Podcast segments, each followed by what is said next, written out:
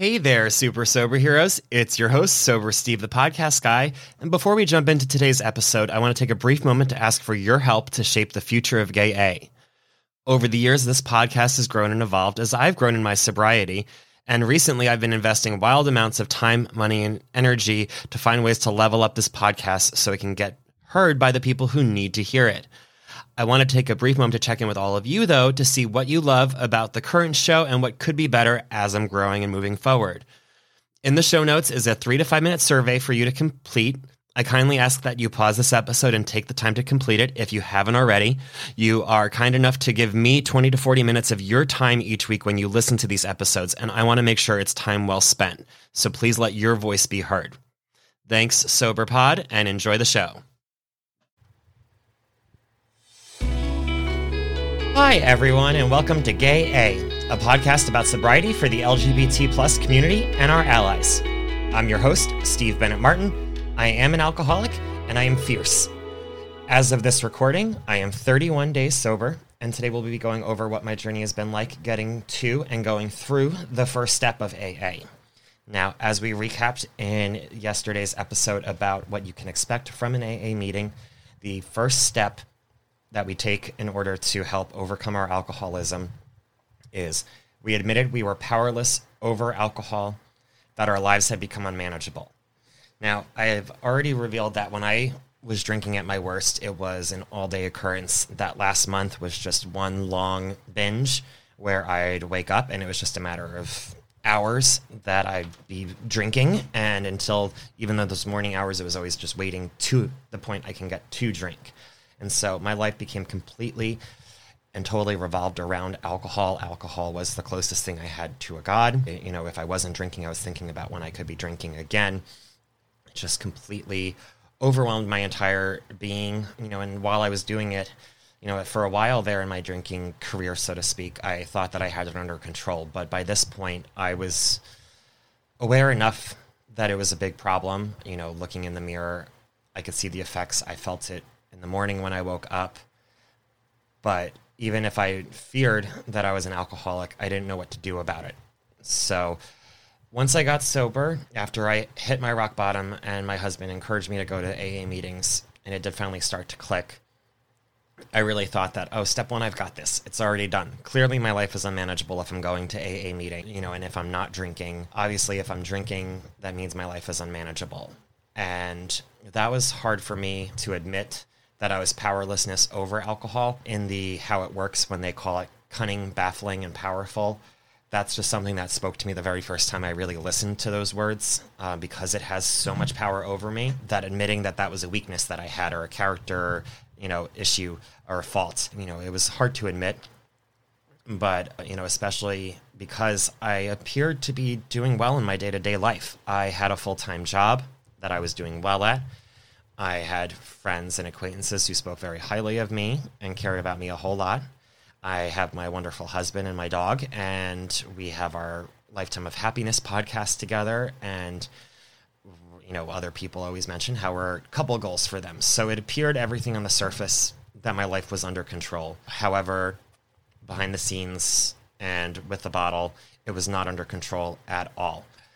So I felt really great getting sober that my life would all of a sudden be manageable then. And I thought that all I need to do was manage my life and was to admit that I was powerless over alcohol and just not drink. And then I'm fine. You know, as long as I wasn't drinking, my life was totally manageable. Nothing could get to me as long as I was.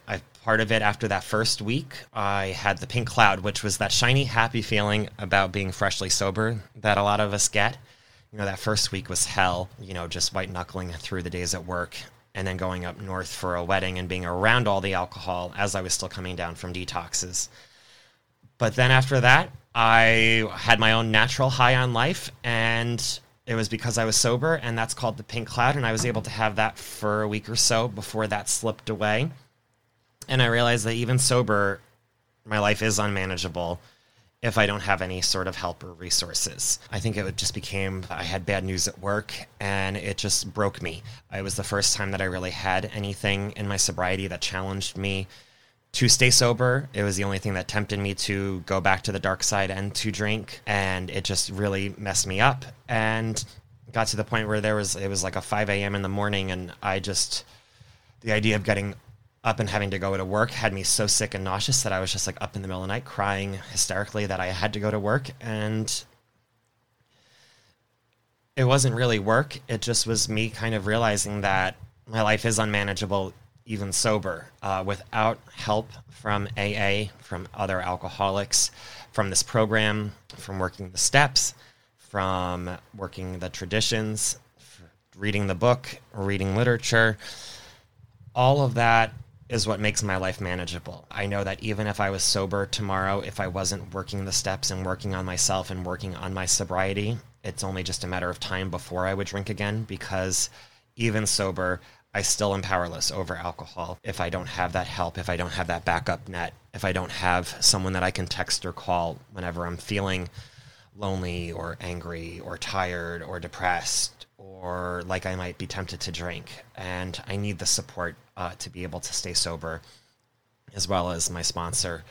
So that was a big breakthrough for me. I'm sure that people work the steps through different ways, but having a sponsor certainly will help you walk you through those steps, and just being comfortable to ask for help. That's been the hardest thing in my sobriety to be able to get through.